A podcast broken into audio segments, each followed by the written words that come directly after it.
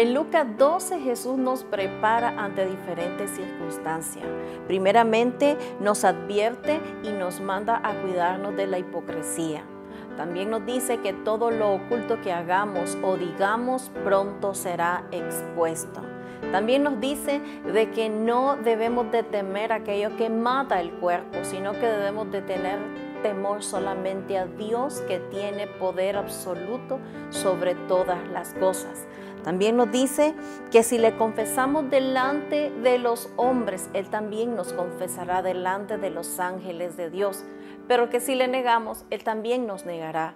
Y el verso 11 y 12 nos dice, cuando os trajeren a las sinagogas y ante los magistrados y las autoridades, no os preocupéis por cómo o qué habréis de responder o qué habréis de decir, porque el Espíritu Santo os enseñará en la misma hora lo que debáis decir.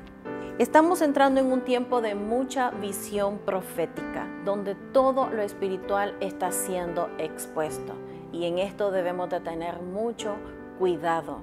En ese tiempo dice que llevaban a los discípulos, a las personas que eh, profesaban la fe de Cristo, profesaban su palabra, profesaban todo lo que decían que hacían con Él y los llevaban ahí para ser expuestos, para ver que si en verdad ellos estaban dispuestos a hacer todo por Él.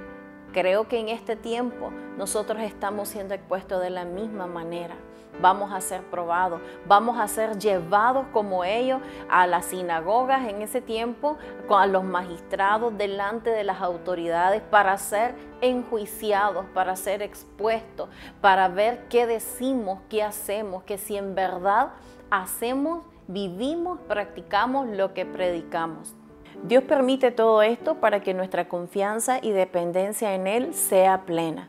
Y recuerda lo que dice su palabra, que no nos preocupemos, porque el Espíritu Santo en la misma hora nos dirá qué decir.